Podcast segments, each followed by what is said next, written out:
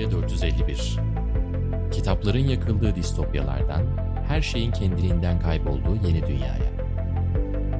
Hazırlayanlar Can Öz ve Ümit Alan.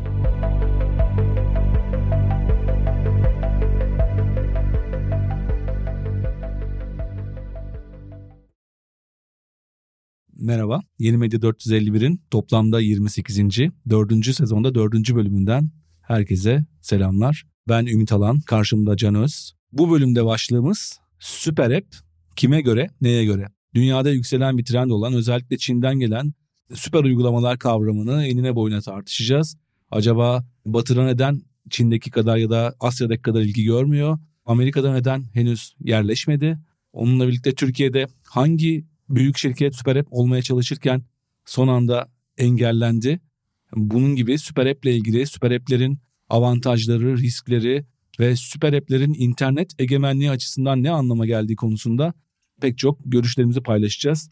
Ve özellikle süper app'lerden en önemlilerinden bir tanesi olan WeChat'e, WeChat'in karanlık yüzüne, WeChat'in Çin'de ne anlama geldiğine ilişkin yorumlarımız da olacak. Öyleyse başlayalım.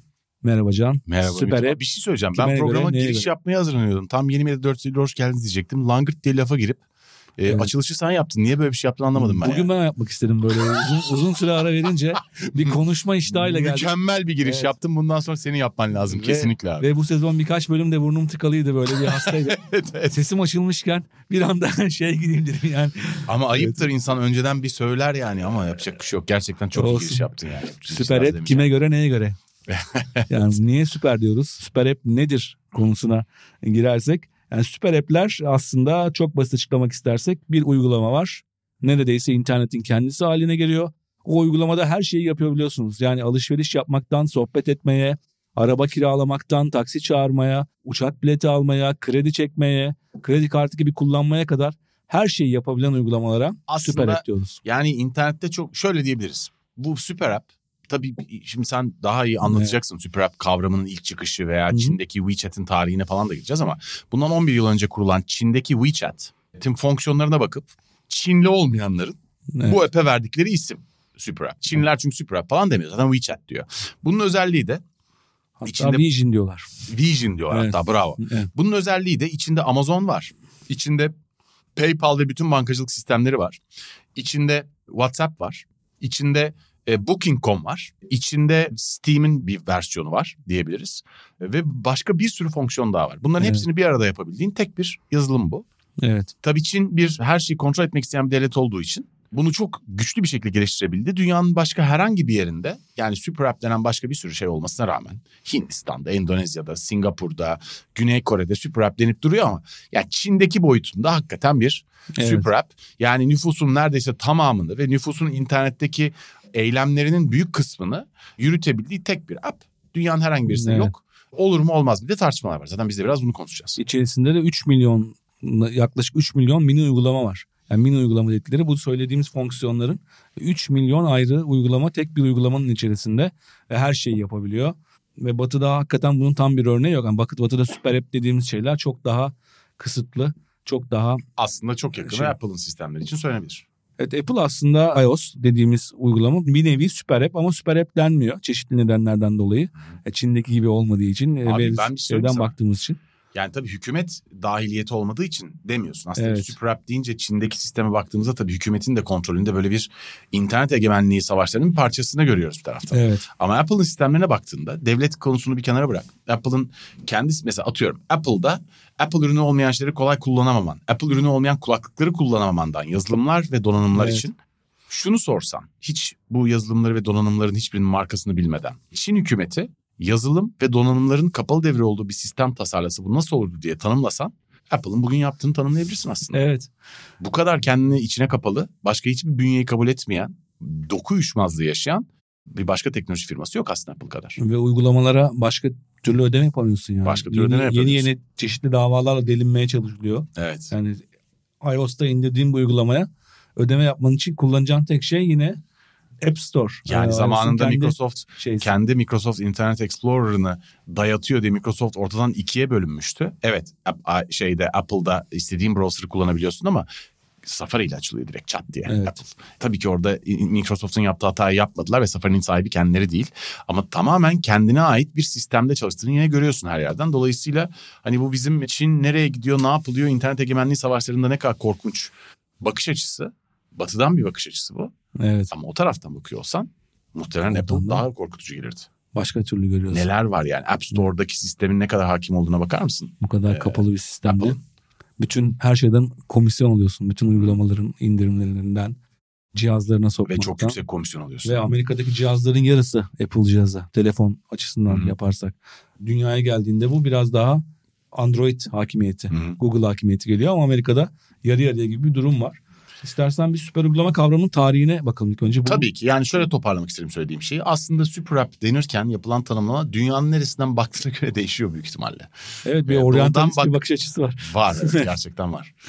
Şeyden bakıyoruz. Ee, bat- biz batıdan bakıyoruz. Batıdan bakıyoruz. Çok aynen. batıda olmasak da Türkiye'de biz kendimizi Bizim küçük biraz Amerika ortaya gibi, karışık abi evet. küçük Amerika gibi gördüğümüz için.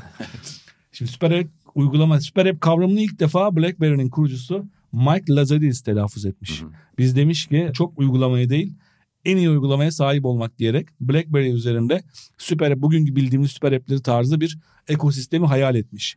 Lazaridis demiş ki buradan e, ama o, o cihaza o hantal cihaza o kadar çok güveniyorlarmış ki o BlackBerry cihazlara o ilk iPhone'un ilk dalgasında yenilen o cihaza çok güveniyorlarmış ve o, cihaz üzerinde öyle bir ekosistem kurmak istemişler Ben ama BlackBerry'nin olmamış. nasıl başarılı olduğunu hala tam anlayamıyorum. Şey gibi biraz. Nasıl başarısız olduğunu anlıyor musun?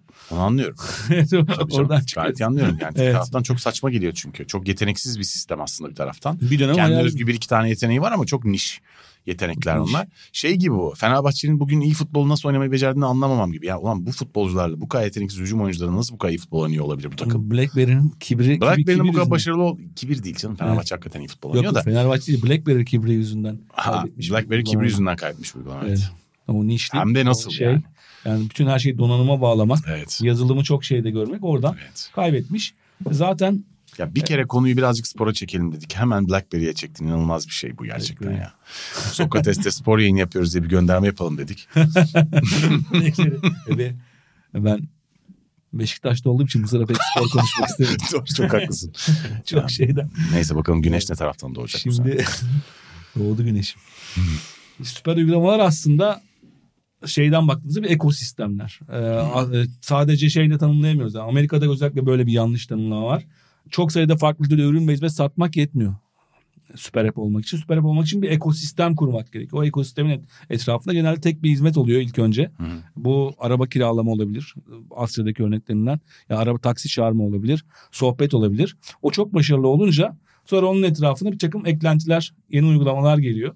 Ve onlar yeni bir şey oluşturuyor. Aslında şey çok oluşturuyor. ilginç değil mi? Super app dediğimiz kavramın içindeki sistemler. Yani işte araba kiralama, işte otel falan ayarlama, Hı hı. işte canlı sohbet veya uzak e-mail gibi sohbet, e, işte para ödeme sistemleri gibi sistemler. Aslına Evet. bakarsan 2000 öncesi internette internetin ilk kurulduğu dönemdeki internetin ana fonksiyonlarının toparlanmış hali diyebiliriz. Yani mesela çok yeni şeylerden bahsedemeyiz. İşte foto editing yazılımları veyahut da işte belki çok daha gelişmiş işte üç boyutlu gözlüklerle metaverse denen Evet. bir yepyeni sanal dünya arayışları falan gibi geleceğe dair fütüristik şeylerden ziyade internetin geçmişinin tamamen toparlanmış hali gibi.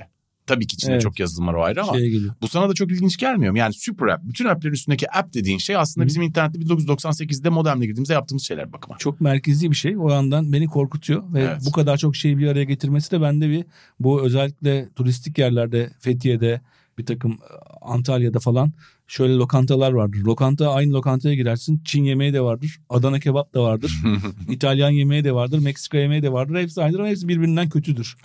Ee, ben de süper hep benim gözümde canlandırdığı olay her şeyi yapacak ama hiçbir şeyi de o kadar iyi yapamayacak gibi bir şey hissediyorum ben. Ama dediğin doğru Çok çünkü basit oluyor mesela ama- WeChat'ten bahsediyorsak veya Vision'dan bahsediyorsak içindeki versiyonda bu bir işletim sistemi aslında. Aynı Apple Store gibi. Yani bunun içinde bir sürü farklı firmanın ve bir sürü yazılımcının yazılımları hı. ve firmaları ve şirketleri ve olanakları var. Yani dolayısıyla evet. öyle değil tabii ki. Yani bu şey gibi bir bakıma bir AVM gibi. Gerçi AVM'leri övmüş oldum şimdi Allah cezasını versin AVM'lerin ama yani eninde sonunda o içindeki sistemlerin ve firmaların ve şahısların ne kadar iş yaptığına bağlı olarak çok iyi olabiliyor. Yani biraz bana bu İsveç şakasıyla da her şeyi yapamazsın ya böyle. evet. her şey vardır üzerinde ama böyle biraz şey geldim. Ben o şeyde duruyorum biraz. Ee, Abi bu söylediğin mu- muhakkak ki aslında büyük bir oranda doğru. Çünkü yani işte özellikle Çin dışında birkaç ülkede başarılı olmuş sadece. Buna Hı hı. benzer formüller. Evet. Onun dışında Batı ülkelerinde zaten buna dair girişimlerin gerçekten başarılı olduğu. Yani Çin'deki kadar yaygınlaşabildiği bir örnek yok. Ee, şeyi anlatabilirsin. Sen onu Bir programdan önce çok güzel evet. anlatmıştın.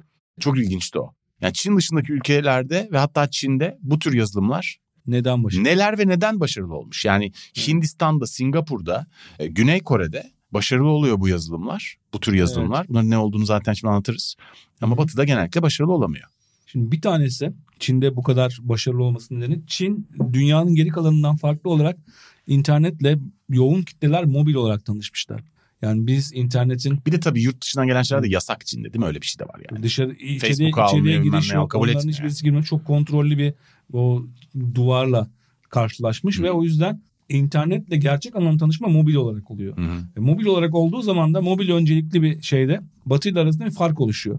Batı mobil öncelikli değil. Yani birçok firmanın şey mağazalar işte satış siteleri insanları mobil alıştırmak için çok büyük çabalar sarf ettiler. Önce masaüstü bilgisayardan başlıyor. Herkes çünkü alışverişe internet online alışverişle masaüstü bilgisayar. Ya daha geç giriyor olmasıyla mı ilgisi var bunun internetin? Çünkü sonuçta internet 96 Evet, 97'de dünyada yaygınlaşmaya başladığında tabii cep telefonu diye bir şey yoktu zaten. Daha Yani geç çok, giriyor. Çok yeniydi mobil yani. olarak giriyor. Mobil olarak girince de onunla tanışmak çok daha kolay oluyor onlara. Mobil öncelikli Çin Amerika'ya göre de Amerika'ya göre bile çok mobil öncelikli bir yer. E, ve bu bir şey yaratıyor. Avantaj yaratıyor bu, bu tarz uygulamalar için. Onun haricinde yine bu şekilde sosyal ticaretle çok aşırı neşirler Çin'de. Sosyal medya üzerinden mesela şu an Instagram'da falan satış şeyleri görüyoruz biz. Instagram'ın vitrin var oradan şey ama herhalde Instagram üzerine alışveriş yapan kişi azdır şey olarak diğer şeyleri uygulamaları düşününce ve sosyal medya üzerinden ticarete çok alışkınlar Çin kültürü ve mesajlaşmayla başlamışlar aslında internete. WhatsApp şeyle SMS'in paralı olup da WhatsApp'ın bedava olmadığı da WhatsApp gibi WeChat gibi sistemlerin mesaj basına başına para almaması çok fazla şey yapmış. Bir de süper app'lerin Çin'de çok başarılı olup da batıda olmamasının nedenlerinden bir tanesi de bankasız nüfus. Yani Çin'de Asya tarafında yapılan bir araştırmaya göre insanların %70'i bankasız. Banka yani kredi kartları da yok bankasız oldukları için ve kredi kartları da olmadığı için onları ilk defa kredi kartla ödemeyle tanıştıran WeChat olmuş. Aslında Yani modern bankacılık dünyada sistemine girmişler bununla. modern demeyelim yani neoliberal yeni dünyada geri kalınmış olan fonksiyonların hemen hemen hepsini bu sistemler üstünden kapatıyor bu ülkeler. E, o açığı kapatmışlar. Açığı İnternetin e, internete geri kalma açığını kapatmışlar. Onun haricinde devlet desteği. Dolayısıyla dakika bir aslında bu yazılımlara yatkın ve açık başlıyor insanlar hayata özetle bu Evet. vesileyle. Değil çok mi? basit ve devlet çok destek vermiş özellikle WeChat'e Hı hı. hem şey anlamında ve ama karşılığını da almış tabii ki. E, şeyde WeChat'te şey bile yok. E, uçtan uca şifreleme yok. Her şey her an devlete verilebilir. Her an Her an veriliyor. Veriliyor, verilebilir ve veriliyor. Ve bu yüzden de devlet çok desteklemiş. Ve Evet. neler var, ne bilgiler var insanlarla ilgili topladıkları WeChat'te. WeChat'e birazdan ayrıca daha ayrıntılı gireriz ama. yani bir otokratın ıslak rüyası ya WeChat. Yani internetin her şeyi eline almış. Bir başka olay tabii ki batıda iOS ve Android gibi iki büyük devin aldığı bir pazar dünyanın geri kalan tarafında. Onlar da kendi uygulamalarının içerisinde böyle bir uygulamanın olmasını istemiyorlar. Ve bu da bir bariyer oluşturuyor WeChat tarzı süper app uygulamaları için. Ve aynı şekilde batıda çok fazla engel var yasal olarak. Yani hemen Amerika'da böyle bir şey yapmaya kalkınca hemen antitrust davalarıyla veri gizliliği davalarıyla karşılaşmanız olası. Ama Çin'de böyle bir şey yok. Çin'de böyle bir dert yok. Yani verilerin devletin elinde olması, veri paylaşma gibi e, şeyler olmaması.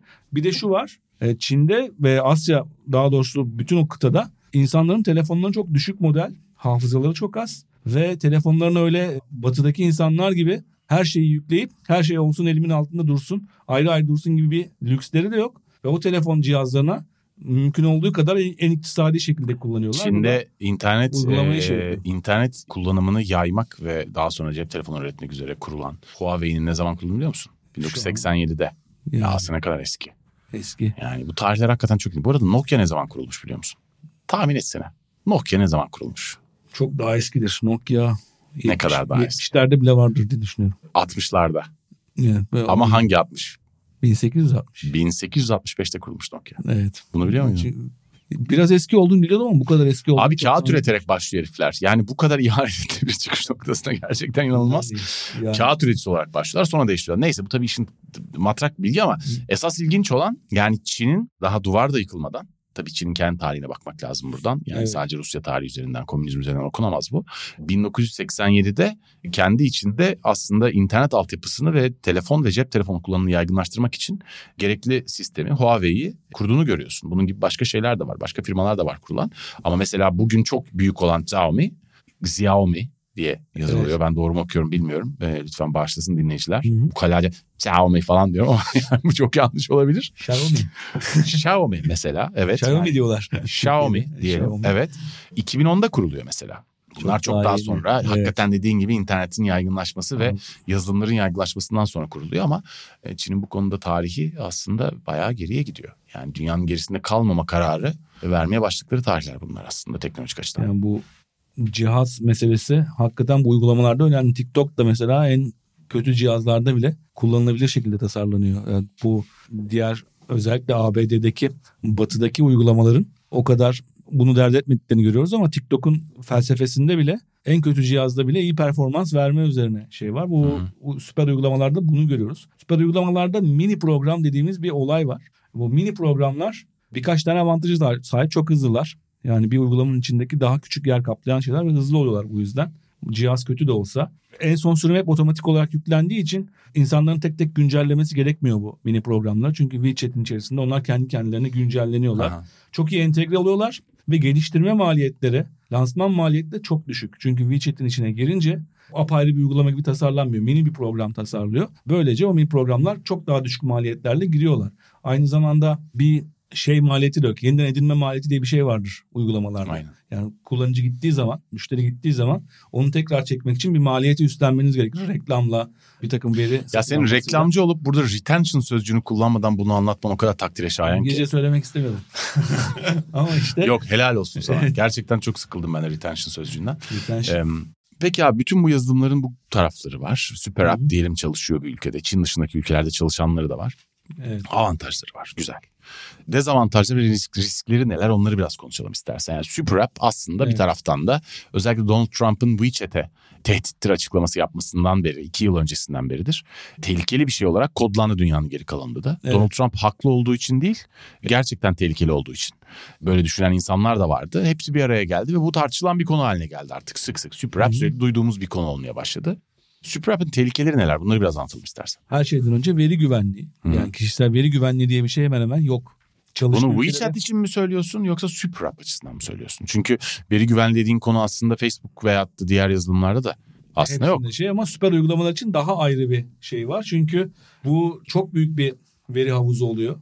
Çünkü mesela şu, şu anda verileri paylaşmak bile iOS'ta, Android'de yeni bir engelken Hı hı. e, WeChat gibi ya da süper uygulamalarda kullanıcının birçok bilgisi aynı havuzda toplanıyor. Hı hı. Ve bunların bir veri güvenliği ihlalinde Çaldırdın mı sadece şey. tek bir hesabının şifresini çaldırmıyorsun yani. her şeyi bir anda çaldırıyoruz. Tek bir Bütün şey, sosyal güvenlik bilgilerinin zaman tamamını çaldırıyorsun değil mi? Ve kullanıcıların- sağlık bilgilerini de çaldırabiliyorsun. Her Çin'deki şey, gibi ise. yani Kişiler, kişi konumlar, işlem geçmişleri, ödeme bilgileri, alışveriş alışkanlıkları ama ha- çok şeyde alışveriş alışkanlıkları bir- birçok alanda. Hı hı. Öyle tek tek parça parça toplamaya gerek kalmıyor. Hepsi bir şeyde ve veri güvenliği diye bir şey yok. Bu biraz da süper app'lerin çıktığı coğrafyanın Çin'de böyle bir dert olmamadı, olmadığı için diğer ülkelere giderken ne kadar bunu koruyabilecekler gibi. Çin'de böyle şey dert olmadı dediği aslında insanların bunu peşin kabul etmesinden bahsediyorsun. Evet yok dediğim. bu yani insanlar devlet şeyine Ha. gir- girersek Ha. e, Konfüçyüsçü devlette devlet aslında ailenin bir parçasıdır. İnsanlar aile içerisinde görürler devleti.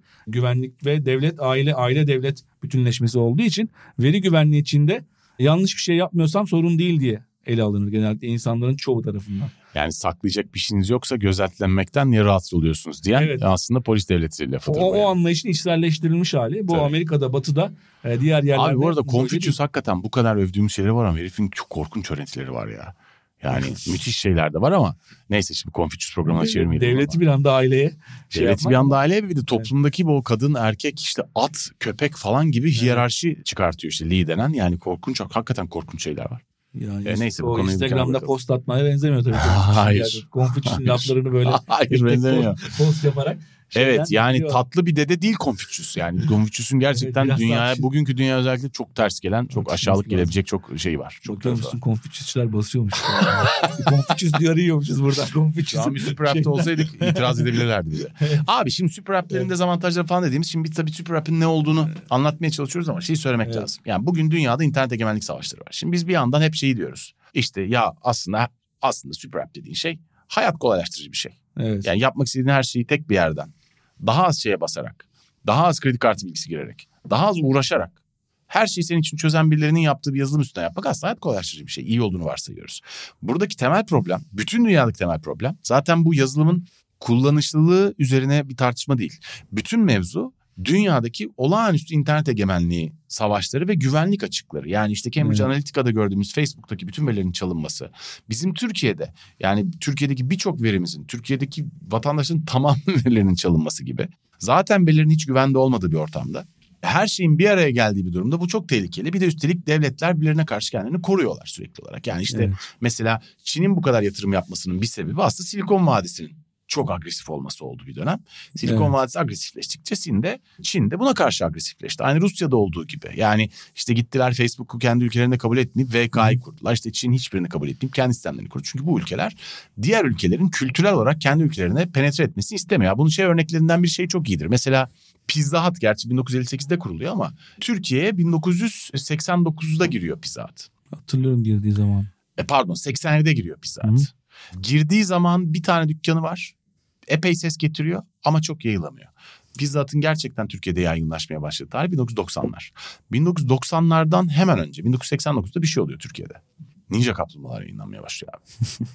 Hatırlıyorum. Hatırlıyor Dün musun? gibi baktım da pizza yiyorlardı. Şimdi bu ne kadar Sürekli. doğru ne kadar değil ama çok dedikodu var bununla ilgili. Yani işte Ninja Kaplumbağalar aslında Türkiye'deki kanala ücretsiz verilmiş gibi laflar var falan. Bilemiyoruz bunları aslında. Çok da önemli değil. Bunun gibi örneklerin çok olduğunu biliyoruz. Yani dünyada kültürel olarak ülkelere müdahale edilmeye çalışıldı. Kültürel bir takım işte atıyorum mesela ayranın yerine Coca-Cola koymak için bir şeyler yapıldığından tut bir sürü şey. Yani bir sürü ülkenin bir sürü diğer ülkede sadece pazar yaratmak, ürün satmak etmek için bir alay hamlede bulunduğunu biliyoruz. Evet.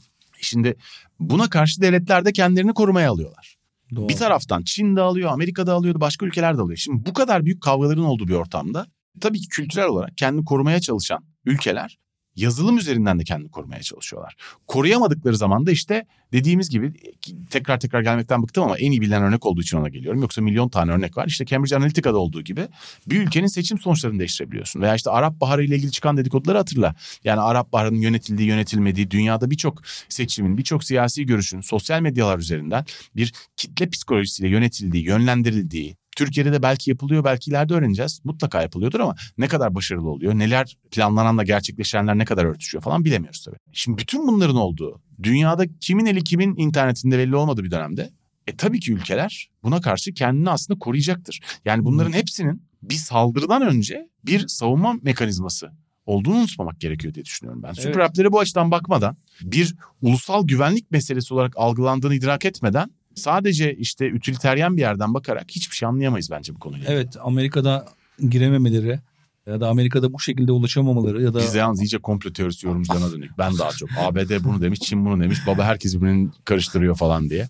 Avrupa Birliği'nin çok ciddi veri yasaları üzerinden giremedikleri ortamda Aynen. süper app'ler de aslında split internetin yani internetin bölünmesi dediğimiz kavramın çeşitli yüzleri olarak karşımıza çıkabilir. O yüzden de her ülkede aynı Çin'deki gibi gelişmesi beklenemez. Zaten sonunda başka bir yere geleceğiz. Ona şimdilik o teaserını vermeyeyim. Yani bizim bugün çok konuştuğumuz bir kavramın neden süper app'le doğru gidiş olduğunu anladın şu anda muhtemelen de söylediğimi. Yani Aha. bugün bütün dünyanın konuştuğu bir kavram aslında bu süper app ihtiyacıyla ilgili bir duruma geliyor. Evet. Süper app aslında Evet. Çin ve otokrasiyi çağrıştırdığı için Evet. dünya süper app yerine ne demeyi tercih etti? Dat dat programın sonunda mı açıklayacağız Evet bunu? bunu programın sonlarına doğru Abi clickbait vereceğiz. yapan bir adama döndün. İnanamıyorum sana Evet. gerçekten ya. Ba- Baktım o izlenme oranlarına ortada ayrılanlar çok olmasın diye. Evet, yani Abi ikinci, bugün kaptan sensin her söylediğine uyarım. Hiç itirazım yok. ikinci büyük dezavantajı şu. Kullanıcılar için artık reklamlar çok kusursuzlaşıyor. Hı hı. Yani şu anda bile biz hedeflemeli reklamın ne kadar tehlikeli olduğundan bahsediyoruz. İşte çeşitli kompletörler çıkıyor. Sesimizi dinliyor ertesi gün e, konuşmalarımıza göre reklam gönderiyor falan diye. Hı hı. Burada onun daha da ilerisi var. Çünkü her şeyi içerisinde yaptığımız için çok doğru bir yere gidiyor. Üçüncüsü de risk büyüyor. Ya bu bizim in- merkeziyetsiz internet bölümünde de andığımız bir şey. Hmm. İyice merkezileşiyor internet ve bir uygulama çöktüğünde hayatın çok büyük bir bölümü gidiyor. WhatsApp kilitlendiği dönemlerde hatırlıyorsun değil mi ne kadar karışıyor ortalık? Evet 6 saat WhatsApp kilitlendi. Kombisini çalıştıranlar oldu Amerika'da. Gerçekten. Yani ne kadar kafasız adamlarsa WhatsApp o kombisinin uygulamasına Facebook'la girmiş. Yani kayıt yapmamak için bazen diyor ya Facebook'la Ha, kaydet evet. devam et diye. bağlan diye. Öyle bir şey yapmış. Ondan sonra kombisini çalıştıramamış. Facebook çökünce 6 saat. Çünkü uygulamaya giremiyor gibi. Risk çok büyüyor. Çünkü bir, bir şey çöktüğü zaman hayatın bütün olanları çöküyor. Doğru Facebook'la bağlan aslında öyle bir tehlikeyi barındırıyor değil mi? Bak bunu hiç Evet. düşünmemiştim. Mesela Ya da- diyelim ki diyaliz makinana böyle bağlanıyorsun. Veyahut da işte Üşendin adını soyadını yazmaya, tarihini yazmaya. evet, Facebook kalp ritim makinana belki böyle bağlanıyorsun yani Facebook'la bağlanıyorsun. Düşünebiliyor musun ne kadar şey, Evet. kaotik. Neyse Ee, abi e, pardon lafını kestim lütfen devam E, risk büyüyor ve bununla ilgili çok yeni bir örnek yaşandı Güney Kore'de. Kakao diye bir uygulama var. Evet. Güney Kore'nin süper app'lerinden birisi. Ekim 2022'de milyonlarca insanın iletişimi kesildi. Marketlerde günlük ihtiyaçlar karşılanamadı. Bakkala sipariş verilemedi. Taksi rezervasyonu yapılamadı. Ve sürücüler, taksiciler çok büyük kayıp yaşadı. Kaosun tek kaynağı da uygulamanın çökmüş olmasıydı. Ve veri merkezinde yangın çıkmıştı. Yani biz fiziki şeyleri çok düşünmüyoruz böyle konularda. Fiziki bir şey yokmuş gibi sanki arkasında her şey bulutlarda geziniyormuş gibi düşünüyoruz. Halbuki Halbuki bir veri merkezi var ve o veri merkezinde çıkacak bir yangın bu uygulamayı tamamen felç edebiliyor. Bu da ayrı bir riski. Her şeyi tek bir şey yükleme. Zaten bu internetin mantığına aykırı aslında süper app dediğimiz şeyler. neden? Yani internet merkezleri dağıtmak için icat edilmiş. Mümkün olduğu kadar merkeziyetten internet şeyi, iletişimi ve ağları merkeziyetten uzaklaştırmak için icat edilmiş bir kavram. İnternet bir yerden diğer yere ulaşıp bilgi almak için icat edilmiş bir şey Ama- aslında. Bilgi dağıtmak ve bilgi almak için uğraşıyor. İlk şey, ARPANET'in e, ilk çıkışı sonuçta. Amerika'da ilk çıkışı 1960'larda o Rent'te Paul Baran ve arkadaşlarının yaptığı Soğuk Savaş sırasında eğer bir iletişim merkezinin tek bir yerde merkezileştirirsek tek bir yere yapılacak saldırıda e, bütün şeyimizi kaybederiz. Bütün Hmm, verilerimizi kaybederiz Anladım diye. şimdi. dediğini. O Evet, merkezi doğru, dağıtmak için, e, riski Doğru, dağıtmak tamam. için. Şu anda ise Server sistemler üstünden geçerli Evet. bu ama. Kontrol açısından bir merkeziyetsizlikten bahsetmiyoruz Evet. ama okey. farklı Anladım. farklı serverlarda Hı hı. ama bu şeyde süper app dediğimiz şeylerde her şey tek bir yerde merkezleşiyor ve bu da bizim uygulamayı kullanma Hı hı. biçimimizi değiştiriyor. E Şimdi buradan şeye gelelim istersen. Senin yayından önce de konuştuğumuz. Türkiye'de hangi marka süper app olmak istedi ve Ya nelerle Türkiye'de aslında süper app olmak istediğini bilmediğimiz ama tahmin ettiğimiz ve içeriden Evet. bir takım bilgilerden duyduğumuz bir firma var Trendyol. Süper app diye kodlamıyorlar tabii bunu ama Hı hı. süper app diye algılanıyor. Çünkü Trendyol Türkiye'de o kadar dominant ve o kadar büyük reklam harcamaları yapıyor ki internette reklam verenden, internette satış yapandan, internette kendi ürünlerini üreten veyahut da yeni girişim yapmaya çalışan veya kendi girişim alanlarını korumaya çalışan birçok firma, çok büyük firmalar ama yani hepsi buralardan tut bilmem neye kadar tabii ki çok rahatsız oluyorlar bundan ve bir internette ticaret yasasının çıkmasında lobi faaliyeti yürütüyor birçok firma. E işte bu 7 Temmuz'da işte kanunda değişiklik yapılmasına dair bir şey, kanun önerisiyle 2023'te geçmesi planlanan bir yasa bu. Tabii bu firmalar bir taraftan Trendyol'un önünü kesmek için bu yasayı çıkartıyorlar ama bunu çıkartırken de tabii bizim sevgili hükümetimiz tabii bunu kendi bir takım kontrol mekanizmalarını daha araya sokuşturmak için kullanıp internette e-ticareti tamamen nasıl yok ederiz kod adlı başka çalışmaları da devreye sokuyorlar. Ama bu kısmı tabii apayrı bir tartışmanın konusu. Şimdi şeye bakalım. Trendyol'a bakalım. Trendyol bunlar açıklanmayan şeyler ama aynı Trendyol biliyorsunuz Alibaba'nın sahip olduğu aslında Alipay ödeme sistemlerinden bütün lojistik sistemlerine kadar hepsine sahip olan Alibaba'nın sahip olduğu bir platform ve içeride açıklanmamış şeyler bunlar. İçeride etrafta sağda solda tanıdıklardan duyduğum bildiğim şeyler bunlar ama tabii ki resmi olarak onaylayabileceğim şeyler değil. İçeride aynı zamanda hem mikro emlak satış ve dağıtım ve kiralama sistemleri hem daha gelişmiş ödeme kredi sistemleri hem ticaret ve gezi işte Booking.com gibi Hı hı. e, sistemleri birçok şeyin altyapısını kurmuş ve yayına geçmeye beklerken bu yasa haberi çıktıktan sonra vazgeçiliyor. Yani Türkiye'de aslında Trendyol'un yapmayı planladığı birçok şey. Bir tanesi bunlardan mesela e işte e-ticarete doğmuş perakendeci kendi markasını satamıyor. Yani hem platform olup hem de ürünü satamıyorsun aslında. İşte Migros'un yaptığı gibi biraz Migros sütler bilmem neler falan satıyor ya bunu yasaklıyor. Evet. E-ticaret için geçerli bu. Aynı zamanda bu firmalar turizm, sigortacılık ki sigorta Trendyol'un başlamayı planladığı Evet. işlerden bir tanesiydi. Sigortacılık, ulaşım, gayrimenkul, eğlence ve spor gibi alanlara geçit yok. Sokrates'e rakip olamayacaklarını öğrenmiş olduk diyebiliriz en azından. Reklam ve ilan bütçelerinde sınır ve kampanya yasağı. Kampanya yasağı da öyle bir kampanya yasağı ki bir yıllık cirolarının binde beşinden fazla tanıtıma, kampanyaya, reklama veya dolaylı reklama para harcaması yasaklanıyor. Yani işte Trendyol'un aslında son 2000 ne kadar şu an cirosu işte 10 milyar liranın falan üstünde bildiğim kadarıyla. Yani sonuçta bu müthiş matematiğimle yanlış hesap yapıyorsam lütfen dinleyiciler bağışlasın sanıyorum. Mesela işte 10 milyar lira bir ciro yapıyorsa o sene 50 milyon liradan fazla reklam harcaması yapamayacak. 50 milyon lira çok yüksek bir para gibi geliyor olabilir ama Trendyol'un yaptığı harcamaların çok altında kalan bir rakam. Çok normal. Kunç harcamalar Evet. yapan bir firma çünkü. Ee, bunların e, önüne geçilmiş oldu. Bu tabii aynı zamanda şeyler de rahatsız bundan onu biliyorum. Yani işte televizyon reklam vermek istiyorlar. Veya internette bir reklam vermek istiyor. O kadar çok reklam pompalanmış ki kendi reklam vermek istedikleri alanların reklam fiyatları artıyor. Dolayısıyla yıllardır reklam veren birçok holding, birçok firmada bundan çok rahatsız zaten. Online cüzdan sistemlerini kaldırtıyor bunlardan. Yani işte Alipay yapamayacaksın Türkiye'de diyor aslında Hmm. Trendyol'a. Ayrıca taşımacılık alanında faaliyet gösteren şirketleri falan dışarıya açılamıyor. Yani diyelim ki sen Türkiye'de şey yapıyorsun. İşte kendi lojistik ve gönderi firmana sahipsin Trendyol olarak. Bunların başka ülkelerde faaliyet göstermesi yasak. Bu ülkenin içinde kalabilirsin e, gibi bir alay kısıtlama var. Tabii bunların arasında tabii hiç şüphesiz işte elektronik ticaret payı altında bütün bu süreçlere tabii ek vergi getiriliyor. Vergi babalar hemen yani yani sonuçta muhtemelen bunları yapmaya bu iktidarın ikna almasının temel sebebi de baba biz bunları yaparız bir taraftan da vergiyi yaslarız dedikleri için muhtemelen ama yani sonuçta eninde sonunda bir süper app olmayı kafasına koymuş. Evet. Bütün bu alanların talip olan bir firmanın önü resmen kesilmiş oldu. Bu iyi bir şey değil bu arada bence. Çünkü bunun yolu bu olmamalıydı diye düşünüyorum. Çünkü bu birçok başka firmanın da önünü kesecektir. Yerel Evet. firmaların da önünü kesecektir. Yani bu nasıl çıkacağız içinden bilmiyorum. Küçük küçük bir anda Ama belki de haksızım yani. Engellemişler. Belki de hakikaten ülkelerin kendini korumak için çok daha abartı önlemler alması gerekiyor. Ve belki de 5 sene 10 sene sonra Skynet gibi bundan korkuyor olacağız. Onu da bilemiyorum.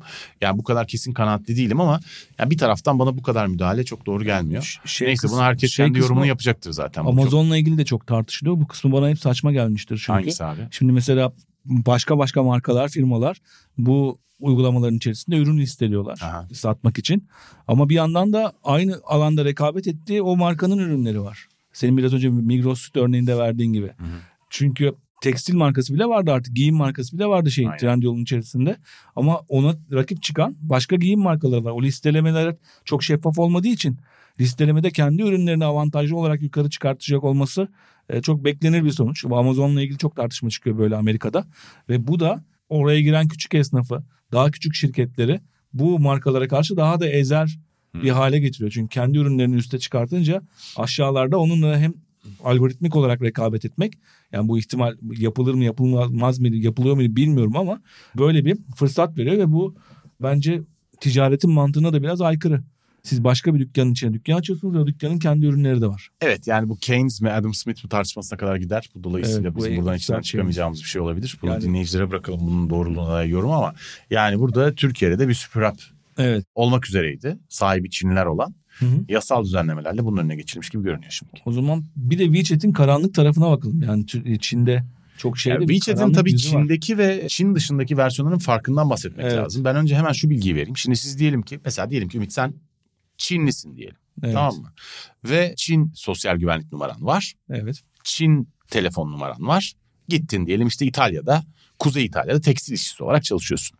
Cep telefonundan Apple Store'a girdin. Apple Store'dan WeChat'i indirdin. Senin telefonun Çin numarası olduğu için sen e, şeyi çekiyorsun. Abi Adını unutup duruyorum ya. Çinli versiyonun adı neydi? WeChat'in. Vision. Vision. Tamam Evet. bravo. Vixion diye yazılan mıydı? Ya da öyle bir şeydi. Yanlış hatırlıyor olabilirim. Neyse. Çinli WeChat'i çekiyorsun. Ve sen onu e, indirmiş ol, indirebiliyorsun telefonuna. Yani WeChat'i çekemiyorsun. Çünkü şu ayrımı yapalım. Çinli vatandaşların çekebildiği versiyonun adı Vision. Çinli olmayanların, dünyanın geri kalanının kullanabildiği WeChat. Ve bunların Evet. aslında birbirinin hiçbir alakası yok. Tamamen ayrı iki evren bunlar. Ve siz diyelim ki WeChat'te işte yüz milyonlarca Çinliye ürün satabileceğiniz bir şeyin dükkanını açacaksınız. Bir ürünün dükkanını açacaksınız. Bunu açmak istiyorsanız Vision'da yani Çin versiyonunda açmak istiyorsanız siz Çin hükümetinden onay almış ruhsatlı bir firma olduğunuzu ispatlamak zorundasınız. Yani hem ticari olarak yabancı firmaların kendi ülkelerine girip piyasayı etkilemelerine veya pazardan pay almalarına kesinlikle izin vermeyip bunu kontrol altında tutarken aynı zamanda vatandaşlarının aldığı bilgileri de yüzde yüz kontrol altında tutuyor. Çin bu sayede. Yani sen gidip işte NBC'de bir haber yapıp Çin'deki insanları bunu okutamıyorsun. Vision'de bu engelleniyor. Hatta sen İtalya'nın kuzeyinde yaşayan bir Çinli vatandaşsan bile Çin hükümetinin kontrolü altındaki bir süper app'ten Yani bir sürünün parçası olarak Splinternet dediğin bilgilerini alıyorsun. Haberlerini oradan alıyorsun. Ödemelerini oradan yapıyorsun. Şeyleri oradan yapıyorsun. Bütün gezilerini vesairelerini planlamasını hepsini oradan yapıyorsun. Sohbetlerini oradan ediyorsun. Ve sen İtalya'nın kuzeyinde yaşarken bile seninle ilgili bütün bilgiler Çin hükümetine doğrudan akmaya devam ediyor. Ve Çin hükümeti aynı zamanda senin kendilerinin istemediği bir takım şeyleri görmeni kendi sistemleri içindeyken en azından istedikleri gibi kontrol edebiliyorlar. Ya inanılmaz bir kontrol mekanizması var aslında ortada. Evet korkunç bir sansür. Yabancıysan da giremiyorsun içinde abi. yeni bir gerçeklik yaratma Evet. ve göremiyorsun. Kendi internetini şey yapıyor. Evet. Ve birçok tartışmaya konu oldu zaten bu. Hatta Amerika'da son tartışmalarda biz hangi bölümde söylemiştik onu? TikTok'la ilgili bölümde söylemiştik. Diyorlar ki biz hiçbirimiz Çin'e elimizi kolumuzu sallayarak giremezken teknoloji firmaları ya da uygulamalar olarak Çin'in bir uygulaması TikTok niye bizim buraya bu kadar rahat girdi? Bunu tartışmamız lazım ve yasaklamamız lazıma kadar götüren TikTok Tartışmalar var abi dedi. çok güzel anlatmıştık aslında. e, TikTok bölümünde bunu görmüştük işte o şeyle Çok güzel anlatmıştık ve Evet. çok ayrıntılı anlatmıştık. yani. İşte bütün bu bilgiyi kontrol eder şekilde gidiyor. Ama çok mesela Çin'in meşhur sosyal kredi sistemi var ya vatandaşlarını puanlıyor. Yani kapalı alanda sigara içmenin bile sosyal kredi puanını düşürdüğü ya da bir takım yanlış trafikte yaptığınız kusurların Evet. bazı siyasi cezalarınızın her şeyinizin sosyal kredi puanı düşünüp Çin'de olup bitenleri bize Black Mirror diye dizi diye inanılmaz bir şey diye çekip izlettiklerine inanamıyorum hala hakikaten. öyle olacak diye öyle bir distopya olarak Ee, halbuki şurada oluyor baba hepsi. Evet burada, burada da oluyor orada da oluyor. Ve, ve WeChat bu sosyal kredi olayını daha da ileriye götürüyor. Deadbeat haritası diye bir harita var WeChat'in içerisinde ve bu uygulama kişilerin 500 metrelik yarı çapları içerisinde sosyal kredi puanına sahip insanların, e, güvensiz insanları haritalandırıyor ve gösteriyor. Adını, dava numarasını, güvenilmez sayılma nedenini, hatta kısmi olarak ev adreslerini 500 metre çapının içerisinde sosyal kredi puanı düşük insanlarla ilgili bilgi edinebildiğim bir harita var. Yani ve burada tabii tartışmalar da var çünkü sosyal kredi puanını aslında çok siyasi sebeplerle de düşürüyor. Hükümet. Evet. Çünkü birçok Ee, nedenle düşürüyor. Ve yani Evet. hakikaten hükümetin istediği örnek vatandaş olmamandan dolayı düşürdüğü, direkt bunu söylemediği ama siyasi sebeplerle düşürdüğü birçok uygulama var. Dolayısıyla bu super app aynı zamanda sizi diyelim ki muhalifsiniz. Toplumun birçok yerine ulaşımından Soyutluyor. e, mahrum bırakabiliyor. Çünkü ev kiralayamıyorsunuz. Evet. Karşı taraf bilmiyor ki size aslında çok iyi bir insan ama işte Winnie the Pooh'lu bir yastık almış evine. Mesela. Çünkü Evet. bu yasak biliyorsun. Aha. Ve ondan dolayı kredi puanının düştüğünü aslında bilemiyor. Senin veya borç istediğin bir komşun olabilir. Yok diyor yani senin kredi puanın düşük. Seni sosyal hayatın tamamından mahrum bırakabilecek boyutlara götürebiliyor işi. Ve de her şey WeChat'ten yapıldığı için WeChat'in içerisinde yoksanız ya da Kaçamaz. e, şey yap oradaki bağlantıyı kaybettiğiniz zaman sosyal hayatın tümünü kaybediyorsunuz. evet. Yani elektrik faturası yatırmaktan kredi kartı yatırmaya ya da iş- alışveriş yapmaya, taksi Artık çağırmaya toplumun kadar kanalizasyonunda çok yaşamak şey. zorunda kalıyorsun. Aynı şey Senin gibi direkt- kaplumbağalar gibi. sistem dışarıya atıyor seni. Çok bir acayip bir şey var. Şimdi dünyada batıda bu olmaz diyoruz ama batıda olmamasına rağmen olmasını zorlayan yeni gelişmeler var. Bunlardan bir tanesi de iOS'un 14.5 güncellemesiyle getirdiği e, uygulamalar arası veri izni paylaşımının artık izne sahip olması, zorlaşması. E, bunu Google'da bir şekilde Android'e entegre etmeye çalışıyor. Bu neden süper app trendini etkileyecek batıda? O da şu yüzden artık uygulamalar veri satışından ya da veri paylaşımından, veri, veri hakimiyetinden eskisi kadar para kazanamaya başlayacaklar. Facebook'a maliyeti bir yılda yani yapıldığı dönemden itibaren 10 milyar dolar oldu bu şeyin. Bu uygulama izni paylaşımının. O da Facebook gibi uygulamaları neye zorluyor? Bir süper app olmaya zorluyor. Facebook ya da benzerleri. Ve buradan nereye varıyoruz? Buradan da e, bir süredir seninle de konuştuğumuz, konuklarımızla da konuştuğumuz Metaverse kavramına varıyoruz. Evet. Yani Metaverse aslında e, batıda bir süper app icat etmenin, süper app uygulamasını batıda daha güzel satmanın bir yolu haline de gelmiş olabilir. Aslında yani filmin sonunda perde açılıyor ve kötü adam aslında Metaverse diyerek bize super app satmaya çalışıyor özetle. Evet her yerinden beri toplayacağı. Super app fikrini kabul edilebilir. Super Evet. app fikrini pazarlanabilir. Super app fikrini dünyanın her yerindekinden farklı ve daha pozitif bir şey Evet. gösterebilir hale getirmeye çalışan bir takım insanların belki arazi satışı arazi satışı gibi karikatür şeylerle gündeme geldi ama ana fikri yani Facebook'un anlattığı Meta'nın Evet. yapmaya çalıştığı bir takım belki büyük firmaların buna destek olmasının temel sebebi aslında super app fikrinin Batı'da kabul edilebilir şekilde pazarlanmasını sağlayacak bir mükemmel buluş olarak görülür. Evet. Scott Galloway mesela Profesör Scott Galloway bunu çok güzel anlatmış bir anlatısını. Diyor ki Zuckerberg'in sunumu size çok saçma gelmiş olabilir diyor. İşte o bir takım üç boyutlu o kocaman gözlükleri takmak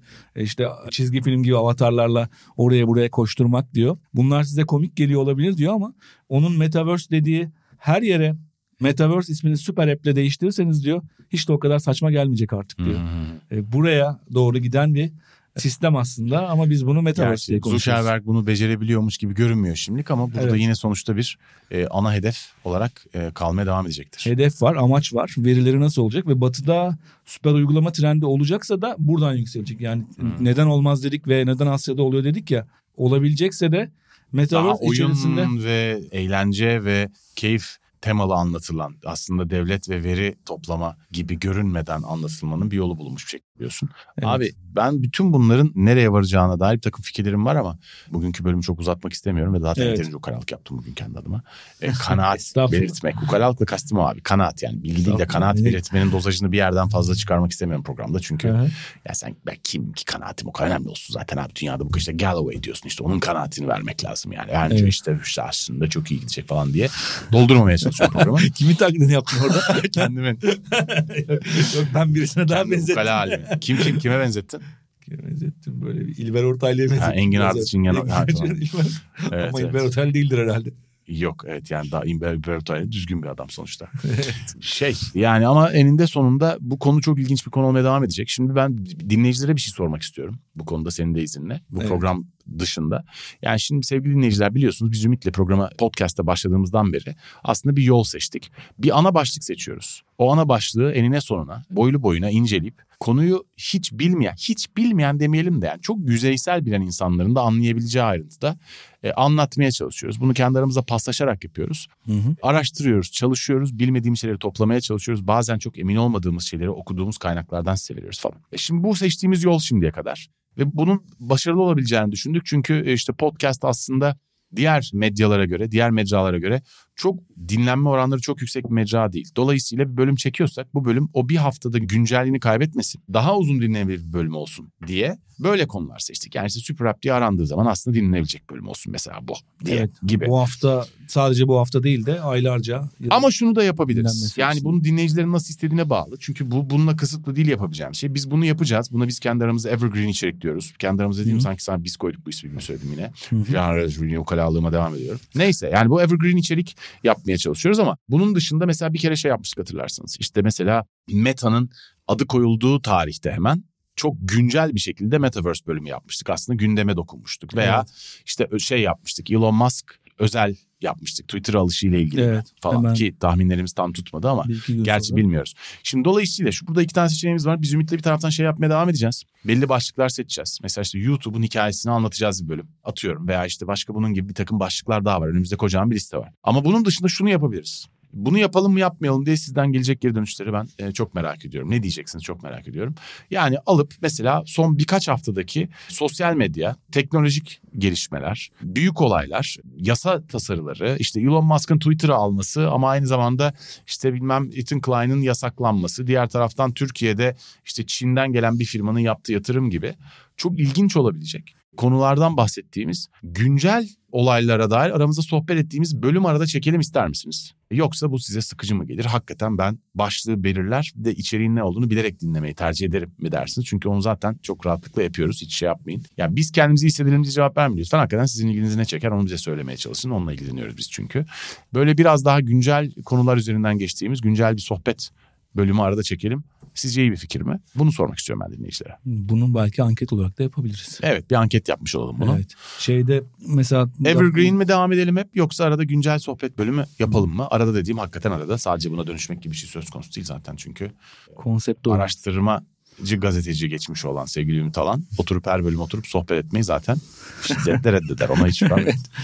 Ben her hafta köşe yazısı yazdığım için güncele alışkınım aslında. Aynen o da öyle. Ee, bir de ama laf arasında geçti. Twitter ve Elon Musk dedik şey konusunda. Aha. Bu haftanın gündemi konusunda bu hafta konuşsaydık mesela güncel program olsaydı hep onu konuşmamız Onu gerekirdi. konuşacaktık, evet. Ama Süper App'le de bir alakası var onun. Onu da e, değinmeden geçmemiş olalım. Elon Musk'ın planları arasında yani telaffuz çok şeyden Elon telaffuz Musk'ın ediyor. planları arasında demeyelim. Elon Musk'ın planları arasında olduğunu söylediği şeyler arasında. E, planları ara- yok. planları arasında olduğu şeyler olduğunu söylediği şeyler arasında X isimli bir e, süper app kurmak ve bu Twitter'ı da bunun için bir merkez üs ya da Twitter'ı bunun bir parçası yapmak gibi bir şey var. Telaffuzu var. Hayal mi diyoruz, plan mı diyoruz onu bilemiyorum çünkü o kadar çok şey söylüyor ki ne evet. kadarı gerçek, ne kadarı sahte, ne kadarı yalan bilemiyoruz. Yani bak herif sonuçta bunu daha önceki bölümde de çekmiştik. Adam yapmaya karar verdiği şeyleri genel olarak yaptı abi. Bunu unutmamak lazım. Yani büyük oranda gerçekleştirdi birçok planladığı şeyi. Bazı başarısız projeleri de var. Ya tabii ki var ama adamın neleri becerdiği konusuna baktığın zaman da gerçekten çok acayip bir herif. Ben yani dolayısıyla burada şey de yapmamak lazım. Herif şu an çok antipatik. Yani Evet. Çok hıyar yer çıkışlar yapıyor diye. Ya bu da zaten yapamadı falan da dememek lazım. Bu ilginç bir adam çünkü. İzlemek lazım yani. Bence bu Twitter macerası da çok korkunç başladı gibi görünüyor. Ha, hiç belli olmaz. Bilemiyorum. Hiç öyle gitmeyebilir o iş. Ben ben de bilemiyorum. Ben de bilemiyorum. Çok büyük hayal kırıklığı Evet. çünkü. Ama yani bir taraftan da işte bu boykotumsu bir hava var. Evet. Biliyorsun boykot girişimleri başarısız olduğu netleşirse boykot edilmeye çalışılan firma çok daha büyük bir özgüven kazanabiliyor. Bu işlerin ne olacağı belli olmaz. Yani WhatsApp'ta gördük onun bir başarısızını. WhatsApp çok sözleşme çok değişikliğinden güçlendi sonra, WhatsApp. Sözleşme değişiklikten sonra herkes işte Telegram'a gidiyoruz, Signal'e gidiyoruz gibi konular oldu ama Ve olmayınca da WhatsApp'a dair tartışma bitti. Ya WhatsApp çok güçlendi. gidemedi. E şimdi burada da işte deniyor ki işte 8 dolar 8 dolar vermeyiz. Biz Mastodon'a gideriz oraya buraya gideriz falan. Abi dünyada bütün gazetecilerin, bütün siyasetçilerin olduğu bir sosyal medya daha yok. E şimdi sen bir siyasi kriz oldu. Seçim atmosferine girdin. Siyasetçisin. E yazmayacak mısın Twitter'dan? Ya ben Mastodon'a mı yazacağım? ben TikTok'tan açıklarım. yani. E bravo yani. TikTokçular duyar ama yani Twitter'dan TikTokçular açıkla. Yani düşünüyor musun sen siyasetçisin ve Twitter'da kimse duymuyor seni. Evet. Ya böyle bir lüksün var mı abi? Şu Yani anda yok. Yeni sosyal medyalar olacaktır. Onlar başarılı olacaktır. TikTok gibi bir mecradan bahsetmiyorum. TikTok bir Hı. evren çünkü. Ama işte Mastodon'du işte Blue Sky'dı falan bir sürü sosyal medya çıkacak. Zaten bir sürü sosyal medya çıkıyor her gün. Bir kısmı da kendince başarılı. Ama Twitter'ın yerini alamazsın abi. Twitter çok özel bir yer. Dolayısıyla yani herifin bütün bu hıyarlıklarına rağmen Twitter göründüğü kadar ivme kaybetmeyebilir. Yani 1 milyar dolarlık çeyreklik reklam geliri var Twitter'ın ve reklam gelirinin ciddi bir kısmını kaybettiği söyleniyor. Ama bu herif de buna rağmen bile yapabilir. Bütün uyarlığına rağmen onu Ama- göreceğiz. Ama düşün ki WhatsApp'tan önce hayatımızda MSN diye bir şey vardı. Aynen. MSN'den mesajlaşma diye bir şey vardı. Hı. Ve hiç hayatımızdan çıkacakmış gibi değildi. Herkesin hayatında internet kullandığı Bunu birçok şey için vardı. söyleyebilirsin. Winamp için de söyleyebilirsin. Hepsi yok Ee, oldular. Tabii ICQ için de söyleyebilirsin. MySpace için de söyleyebilirsin. Twitter'da Zaten yok internetin tarihinin çoğunluğu yok olmuş sistemlerden oluşuyor. Twitter'da ölümsüz olmayabilir yani. Bilemiyoruz tabii. E, tabii olmayabilir. Evet. Ama işte çok ilginç bir konu. Peşin olarak karar vermek lazım. Bak Böylece de bir küçük şey vermiş olduk. küçük bir güncel sohbet programı Aynen. yapmış olduk sonunda. Bu da örneğiydi. Ona göre vermiş. ona göre kıyaslayın. Ya bunları daha sık Evet. yapalım ister misiniz? Aslında bunları Evet. hiç yapmayın demeyecektir kimse de. Bunları daha sık yapalım ister misiniz? Yoksa hani çok önemli bir gündem maddesi olmadıkça hiç yapmayıp direkt böyle arabada giderken radyoya açıp ha bildiğiniz konuyu evergreen içeriği daha sık anlatın mı dersiniz? Onu bize söyleyin lütfen. Biz her türlü zaten arada bir iki günden güncel bölüm yine de çekip kendimize deneyeceğiz. Ee, o yüzden Evet. size de büyük bir sorumluluk vermiş gibi hissettirmeyelim kendinizi. Siz sadece lütfen hissettiğiniz şeyi söyleyin bize. Evet. O zaman Ümit açılışı sen yaptın. Benim vallahi bence yaptığım açılışların hepsinden daha yapmış olabilirsin yani. O yüzden Bilmiyorum ben çok. ben Kendim- çok beğendim abi. Kapanışta o yüzden lütfen şey sen yap. Kapanış süper app meselesinde işte batıda bir geleceği var mı? Neden Asya'da yükseliyor? O taraflarından anlattık. Değinmediğimiz şeyler oldu. İşte en sonunda onu ekledik Elon Musk'ın planlarıyla ilgili. Ama bir yandan da şu anda çok gündemde olmadığı için çok konuşmadığımız Jack Dorsey'in Square diye başka bir süper app'e benzer bir girişimi var. Jack Dorsey kim? Twitter'ın eski, Twitter'ın kurucusu ve eski CEO'su. O da şu anda işte Blue Sky gibi e, sistemlerin de dahil olduğu Square diye yeni bir süper app'e benzer bir uygulama üzerinde çalışıyor. Bu da gelecekte konuşabiliriz. Ama genel olarak süper app'in ne olduğu üzerine bu bölümde kendi fikirlerimizi ve literatürden taradıklarımızı paylaştık. Size yorumu size bırakıyoruz. Geleceği var mı yok mu? Neye göre süper app? Kime göre süper app? Ee, bu soruların cevaplarını umarım verebilmişizdir. Sen ne dersin Can? Son laf. Yeni medyanın bu bölümüne katıldığınız için teşekkürler. Hoşçakalın mı diyeyim yoksa araya bir şey mi katayım istersin? Bir şey varsa. Kapanış sende. E, yok bence Evet. benim söyleyeceğim ekleyeceğim bir şey yok abi. Çok güzel kapattın zaten. O zaman 2054'lerin bu bölümünü bu noktaya kadar dinlediğiniz için teşekkürler. Önümüzdeki bölümde görüşmek üzere. Hoşçakalın. Hoşçakalın.